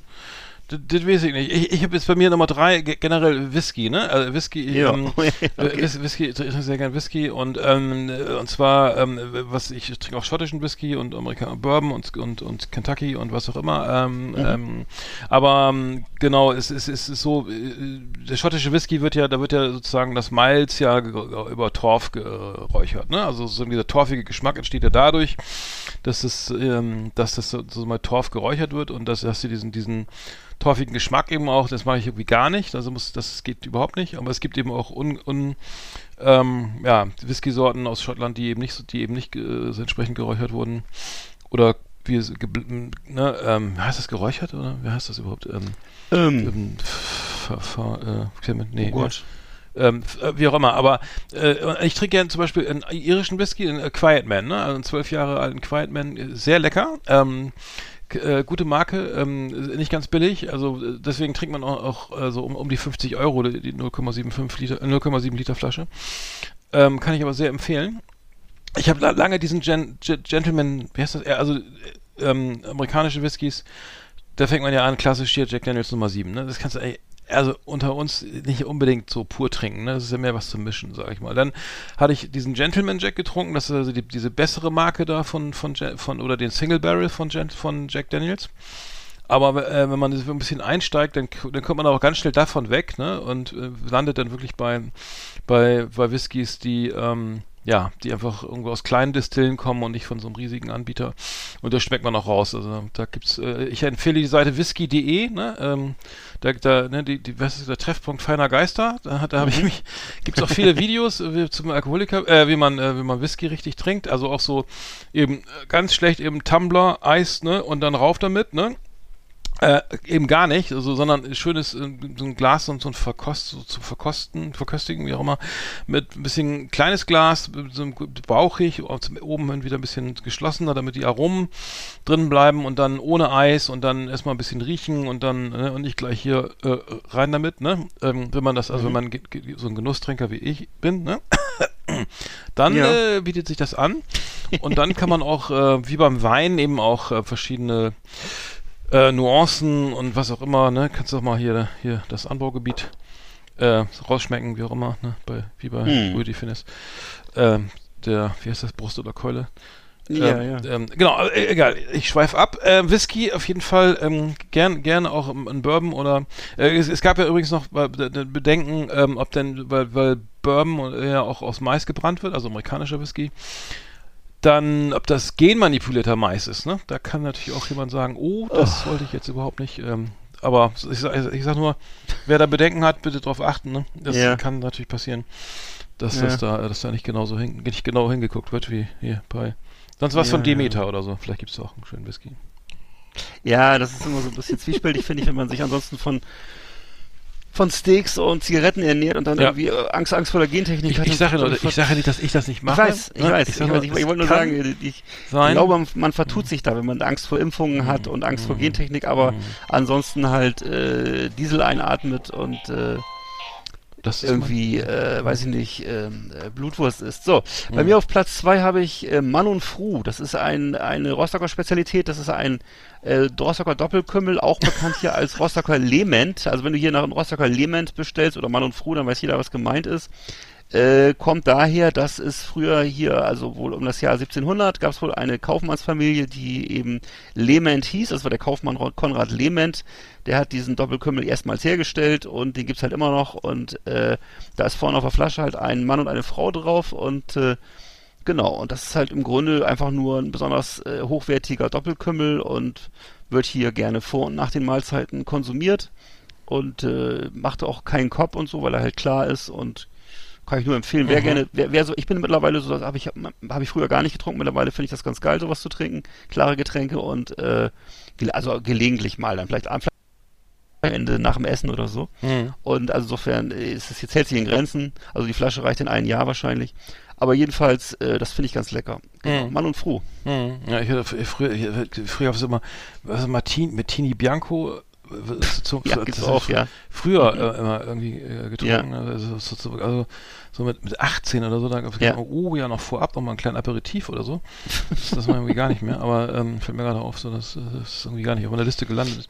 Bei mir, das war ja Nummer 2, ne? Ja. Bei mir Nummer 1 ist der Wein, also ich muss sagen, ich trinke echt gern Wein und so, ne? Mhm. Und auch guten Wein. Ich bin mittlerweile, ich bin jetzt nicht der Fachmann, aber ich weiß, dass man für 4 € keinen guten Wein kriegt. Also das ist was ich mittlerweile durchgesetzt in meiner Gedanken- und Lebenswelt, aber es macht ja keinen Sinn, einen Wein, der sieht aber vom Etikett her, sieht der toll aus, ne? Oder wie landet im Einkaufswagen, ne? Und dann aufgeschraubt, probiert, gleich zur Spüle, alles weg, ne? Und ab ins Altglas. Aber darf ich kurz unterbrechen? Also, du kannst gleich weiter. Ich wollte nur sagen, da haben wir gestern ausführlich drüber gesprochen. Da war, glaube ich, eine Dokumentation über den deutschen Weinmarkt und dass es eben eine riesige Menge nach wie vor von Weinen gibt, weiß ich ja auch, wenn ich einkaufen gehe, die alle zwischen 2 und 4 Euro kosten. Es war wirklich eine große Menge, also richtig reihenweise. Und das sind ja wirklich, selbst ich bin ja kein Kenner, aber ich stelle fest, diese Weine kann man nicht trinken, die schmecken einfach nicht. Trotzdem gibt es offensichtlich einen großen Markt dafür. Das ist irgendwie interessant. Also was bedeutet das überhaupt? Also ich habe mal eine Weinverkostung gemacht, ist doch egal, irgendwann beim französischen Weinhändler in Hamburg. Und da wurde, es kann natürlich sein, dass du beim Discounter einen Wein kriegst, der gut schmeckt. Und wir hatten ja auch schon mal diesen Epulum, glaube ich, den fand der ganz viel, dieser Rioja. Das war ein Wein, der wird in Massen hergestellt, und der schwankt halt von Jahrgang zu Jahrgang. Das heißt, der Discounter sagt, okay, die nächsten 5 Jahre belieferst du mich also die brauchen ja riesige Mengen, ne, alle Märkte bestückt werden können entsprechend, und dass da nicht zu Engpässen kommt und so weiter, also das muss der Anbieter, das Weingut dann eben entsprechend garantieren, und dann kann es sein, dass du wirklich mal einen guten Jahrgang erwischt, ne, und dann kann es aber auch wieder sein, dass du das, weil das eben so stark schwankt, dass es eben dann nicht immer gleich schmeckt und dann eben oft dann völlig also sozusagen gar nicht mehr genießbar ist. Das merke ich auch, das kann, und das ist halt an der Grenze auch so von sozusagen, wenn du natürlich presst man das, ne, den letzten Saft dann noch aus der Traube raus mit Raupen und Stielen und verschimmelten Trauben, oder nimmt man wirklich den Premier Cru oder wie das heißt, eben, ne, wo wirklich dann, ne, die besten Flaschen, ne, das ist natürlich entsprechend teuer, ne, wenn du sagst, das wird vorher alles aussortiert und dann nicht noch irgendwo und dann mit Eichenschips oder so, schmeckst du eben auch raus, wenn du sagst, du hast keine Eichenfässer, sondern du hast nur Stahlkübel da oder Fässer oder So, und da schmeißt du eben Eichenchips rein, damit das irgendwie nach ein bisschen nach Eichenfass schmeckt, ne? Mm. Ja, kannst du nicht vergessen. Also das ist mein Eindruck, und das ist einfach, schmeckst du raus, schmeckt nicht, ist bitter, und da brauchen wir jetzt gar nicht tief einsteigen, aber bei Rotwein, ich glaube, da unter so ab 8 Euro macht das erst Sinn, aus meiner Sicht, weil es so, ne? Meine Erfahrung ist, dass es fast darunter kaum geht, sodass man wirklich sagen kann, ah, wie lecker. Und das andere kannst du, die zweite Flasche kannst du, wenn du hier so strukturell Wirkungstränker bist, kannst du natürlich dann eine billige Flasche hinterher kippen, weil es dann auch alles schon egal ist, aber natürlich Genuss ist das denn nicht, ne? Und das gilt natürlich für Weißwein bedingt auch und für Rosé, aber... Da würde ich aber fast daraus schließen, dass die meisten Leute Wirkungstränker, dass viele Menschen Wirkungstränker sind, weil das macht sonst keinen Sinn. Also du kannst dich mit so einer 3-Euro-Flasche Wein nicht hinsetzen und das genießen, das ist einfach Quatsch. Also das kann nicht sein. Das glaube ich auch, ja. Das glaube ich auch. Das geht gar nicht. Also das glaube ich auch, ja. Das genießen kannst du nicht. Kannst du schön erklären, ja. Du kannst höchstens sagen, okay, jetzt knallen wir uns einen rein, trinkst halt von 5 Flaschen. Ja, aber das die erste musst du dir noch runterwürgen, die zweite merkst du ja nicht mehr. Aber das ist so. Ja gut, ich kenne solche Leute, ich meine, ich weiß, dass es Leute gibt, ich kenne das auch, die sagen, die reden sich eine Flasche Wein schön, obwohl du kriegst es nicht runter. Du kannst es echt, für mich wäre das nicht trinkbar. Ich würde es auch nicht, aus reiner Höflichkeit trinke ich das, nippe ich da nicht mit, aber ich würde sagen, beim Wein kann man ja im Gegensatz zum Bier wirklich sagen, es gibt schlechten Wein. Schlechtes Bier, würde ich sagen, gibt es fast gar nicht. Du kannst natürlich sagen, das ist mir zu herb oder das ist mir zu... Aber verstehst du, was ich meine? Du kannst durchaus für 30, 40 Cent ein Bier trinken, was kann trotzdem ein gutes Bier sein, aber bei Wein würde ich es wirklich ausschließen. So, das ist so, jetzt habe ich übrigens meine Nummer 2 vergessen. Das war nämlich Bier. Also egal. Okay. Scheiße. Schon betrunken. Na gut. Ja gut, egal, aber Wein, ich will jetzt auch nicht in irgendwelche Sorten und Regionen oder sonst was einsteigen, aber gut, das wäre Nummer 1 gewesen. Ja. Mein Nummer 1 ist ein Getränk, das ich von noch einfach so mit Kindheitserinnerungen, nicht weil ich früher als Kind so viel Schnaps getrunken habe, aber weil das bei uns immer im Eisschrank lag. Das war immer diese gefrorene Flasche Bommerlunder, die immer unten im Eisfach lag, in so einem Eisklotz drin. Und der wurde dann irgendwie einfach mal zu Weihnachten rausgeholt und war dann so ganz ölig, fast gefroren und ist eigentlich so ein relativ preiswerter Aquavit. Hier steht zwar in der Werbung, wird aus feinstem Destillat in Komposition edler Kräuter und Gewürze hergestellt. 6 Monate ruht er bis zu seiner Vollendung in alten, ausgesuchten Eichenfässern. Geil. Aber er wird natürlich von Behrensen hergestellt und vertrieben. Da die Menschen, die nehmen, sind aber sehr liebevoll mit ihrem Bommerlunder für, weiß nicht, was der kostet, 8 Euro oder so. Das ist wie in der Jack Daniels Werbung, ne? Wo dann immer so alte Männer dann irgendwie so ein Fass am Tag so rausrollen. Ja. Das ist in Bommerlund auch der Fall. Ich erzähle jetzt auch noch was auf, das ist auch sehr lustig, die romantische Geschichte hinter Bommerlund. Das Rezept stammt aus dem Gasthaus Bommerlund im süddänischen Dorf Bommerlund eben, und es liegt wohl zwischen Flensburg und Kliepew, gehörte mal früher zum Deutschen Reich. 1760 rettete sich ein französischer Reitersoldat verletzt in den Dorfkrug. Der Schankwirt und seine Tochter pflegten ihn gesund, und als Dank hinterließ der Franzose ein Schnapsrezept. Und das war eben der Bommerlunder. Und geil. Und also das ist Bommerlunder, und das kennt man ja unter anderem auch aus dem gleichnamigen Song von den Toten Hosen, glaube ich, ne? Und gibt es halt diesen Song, eisgekühlter Bommerlunder, Bommerlunder eisgekühlt. Und der Song beruht übrigens, habe ich auch noch rausgefunden, auf der Melodie eines Samba-Stücks von 1937, das heißt Chiu Chiu. Das wurde die Melodie von eisgekühlter Bommerlunder. Naja, das jedenfalls... Ach so, das ist... Okay. Ja, ist einfach bei mir so der klassische Schnaps, den wir in der Familie hatten, und der schmeckt eigentlich, kannst du eigentlich nur trinken, wenn er eiskalt ist, sonst geht das nicht. Ich habe bei mir irgendwie so Nummer 2 vergessen, das Bier. Ich trinke da so vorzugsweise das bayerische Bier, das ist so ein Antoniter oder ein Chiemseer oder jetzt, das habe ich gerade jetzt... Benediktiner, oder? Benediktiner, sehr lecker, ist auch sehr verbreitet gerade, ne? Also sehr gut. Ich habe es gibt hier bei den sogenannten Hol-Ab-Märkten hier in der Region immer sehr viele Sorten bayerisches Bier, und ich habe damit angefangen, so eine Mischkiste zu machen, ne? Also ich gehe halt hin, mache mir von jeder 20 Flaschen passen rein, also hier die halben Liter, ne? Und dann eine Reihe, ne? Hier einmal schön den Chiemseer, dann das Hofbräu, dann noch ein Landsbräu und wie die alle heißen, Maxel, und dann kann man sich mal so ein bisschen durch die ganzen... Hackabschor.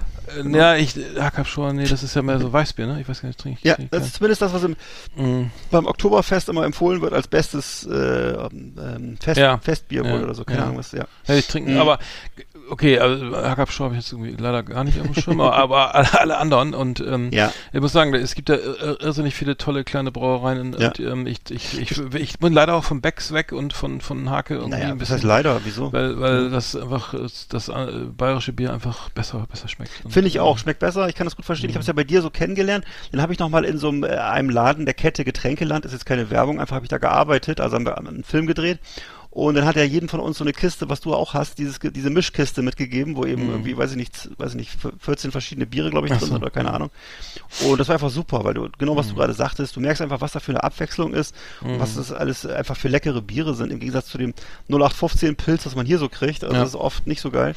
Ja, und, das muss ja dann allen, also ein Becks muss ja irgendwie in Südafrika genauso gut schmecken wie in Peru und in San Francisco und deswegen ist natürlich auch wie auch immer, so ein Standardmarkt, ist ein standardisiertes Bier, aber ich bin da wirklich, ich will jetzt auch nicht in die ganzen, ich bin mit dem Fahrrad mal durch die Gegend gefahren und da sieht man dann irgendwie auch mal, wie, ne, so eine kleine Brauerei, ach Mensch, die kenne ich doch, ne, und das ist wirklich großartig, kann nur hoffen, dass viele überlebt haben, jetzt nach dieser ganzen Corona-Pandemie, wo die ganzen Gasthäuser eben auch geschlossen waren, dass jetzt da nicht so viele aufgeben mussten, aber ja, genau. Das wäre die Nummer 2 gewesen. Da kommt man jetzt träumen. Man kann Alkoholkonsum übrigens durch Sport, das Verlangen nach Alkohol durch Sport eben reduzieren. Ne? Ja. Weil in Großbritannien wurde eine Studie veröffentlicht, da demnach sind von den jüngeren Leuten 18 bis 25 sind 45% bis 69% Rauschtrinker, also ne, die richtig bis zum Unfall, ne? Also hier auf allen Vieren nach Hause. Und das ist natürlich nicht gesund. Führt auch zum Alkohol, so zum Alkoholiker, Alkoholsucht, genau. Gewöhnung, ne? Sowas, ne? Ja, genau. Und Sport, also 5 Minuten Sport reichen schon und das Verlangen nach Alkohol lässt rapide nach. Ja. Nur nochmal dazu, dass wir die andere Seite nicht auch gehört haben, wollte ich das noch mit ihm loswerden. Nö, ich weiß ja, dass das hier zum Beispiel in Mecklenburg eine verbreitete Volkskrankheit ist. Ich glaube, ich habe jetzt wieder gelesen, Mecklenburg-Vorpommern nach wie vor deutschlandweit führend bei der Zahl der Alkoholiker. Und ist ein großes gesellschaftliches Problem, wird völlig unterschätzt, weil ich ständig die Debatten über irgendwelche anderen Drogen höre. Ich habe jetzt vor kurzem wieder mal die Vergleichszahlen gesehen, wie wenig Leute andere Drogen nehmen im Vergleich zu Alkohol. Also wirklich verschwindend gering. Also ich glaube, der Vergleich ist wirklich, ich weiß nicht, ich glaube 1:50 oder so. Also das heißt also, auf 50 suchtkranke Alkoholiker kommt vielleicht ein anderer Suchtkranker. Also Alkohol ist die Volkskrankheit Nummer 1.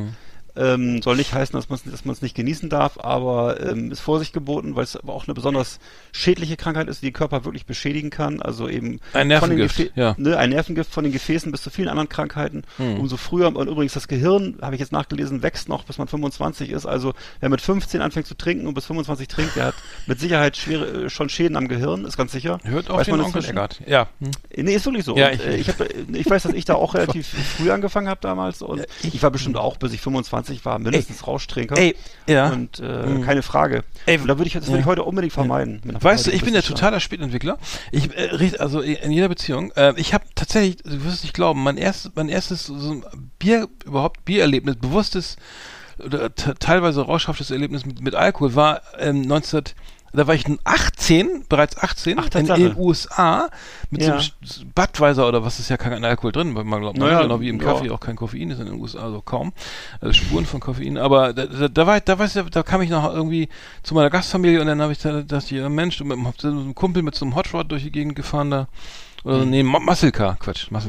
Na, und dann habe ich gesagt, da hatte ich aber einen sitzen. Das war einer von Shane aus von der Defense, von der Highschool, vom Footballteam. Ja. Da hatte ich meinen ersten bewussten Rausch, in Anführungszeichen, mit 18. Also mit vorher gar nicht. Also kein bewusstes Erlebnis mit Alkohol. Ja.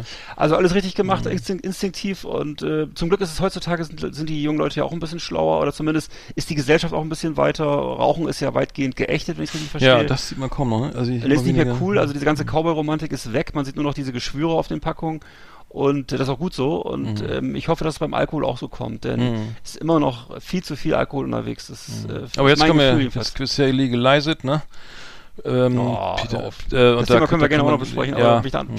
Aber einfach mal, okay, das machen wir ein andermal. Dann machen wir das Schluss hier, ne? Genau. The best of the best. On last exit Andernach. Thank you and good night. Ja, das ist derbe überzogen. Ja, wie immer. Die Hörer wird's nicht freuen. Tut mir leid. 1, 22, 23, oh Gott. Die klopfen schon mit den Fingern auf den Tisch. Ja, das ist ja wieder so ein Doppelalbum, ne? So. Also, na gut, was soll's. Ja, bei uns gibt's gleich hier Käse-Spinat-Auflauf, der steht auch schon auf dem Tisch, glaube ich. Ja. Und meine Damen haben schon kurz reingeguckt und ich freue mich schon. Käse-Spinat, das klingt ja nach fleischloser... Ja. Ja, es sind Kartoffeln noch dabei und das ist ein schöner Auflauf. Jetzt kommen da ja Roben mit rein, ne, weißt du ja. Roben? Die kommen da roh, also... Ein Kartoffelgratin besteht aus rohen Kartoffeln, Gratinkäse und Blattspinat. Ich bin betrunken. Und dazu noch ein bisschen... Weißwein. Creme fraiche. Nein. Den kannst du Bommalunda trinken. Nee, was? Ja. Bommalunda. Hinterher. Nee, ich muss nur gucken, was ich noch brutzel. Ich trinke Uso, was trinkst du so? Genau. Ja, schöne Sendung. Prost Mahlzeit. Und nächstes Mal geht's dann um die Alkoholiker. Genau, da machen wir gleich weiter. Ne? Und dann machen wir die schönsten Kiffer-Songs. Das ist auch, da will ich sofort ab der Stehgreif eine Playlist machen. Ne? Ja, ich glaub's dir. Ja. Und dann machen wir LSD. Da gibt's auch schöne Musik. Da kann ich aber nicht mitreden. Lucy in the Sky with Diamonds. Okay, dann schön, bleibt uns gewogen. Vielen Dank fürs Zuhören. Falls noch einer zuhört, bis hierher. Könnte ja gut sein. Wird uns freuen, ne? Ja, selber schuld. Ja. Okay. Ja, dann würde ich sagen, schöne Restwoche und bis bald. Ne? Ja. Hau rein. Prost. Tschüss. Hi, I'm Daniel, founder of Pretty Litter. Did you know cats tend to hide symptoms of sickness and pain? I learned this the hard way after losing my cat, Gingy. So I created Pretty Litter, a health monitoring litter that helps detect early signs of illness by changing colors, saving you money and potentially your cat's life. Pretty Litter is veterinarian developed, and it's the easiest way to keep tabs on your fur baby's health right at home. Go to prettylitter.com and use code ACAST for 20% off your first order and a free cat toy. Terms and conditions apply. See site for details.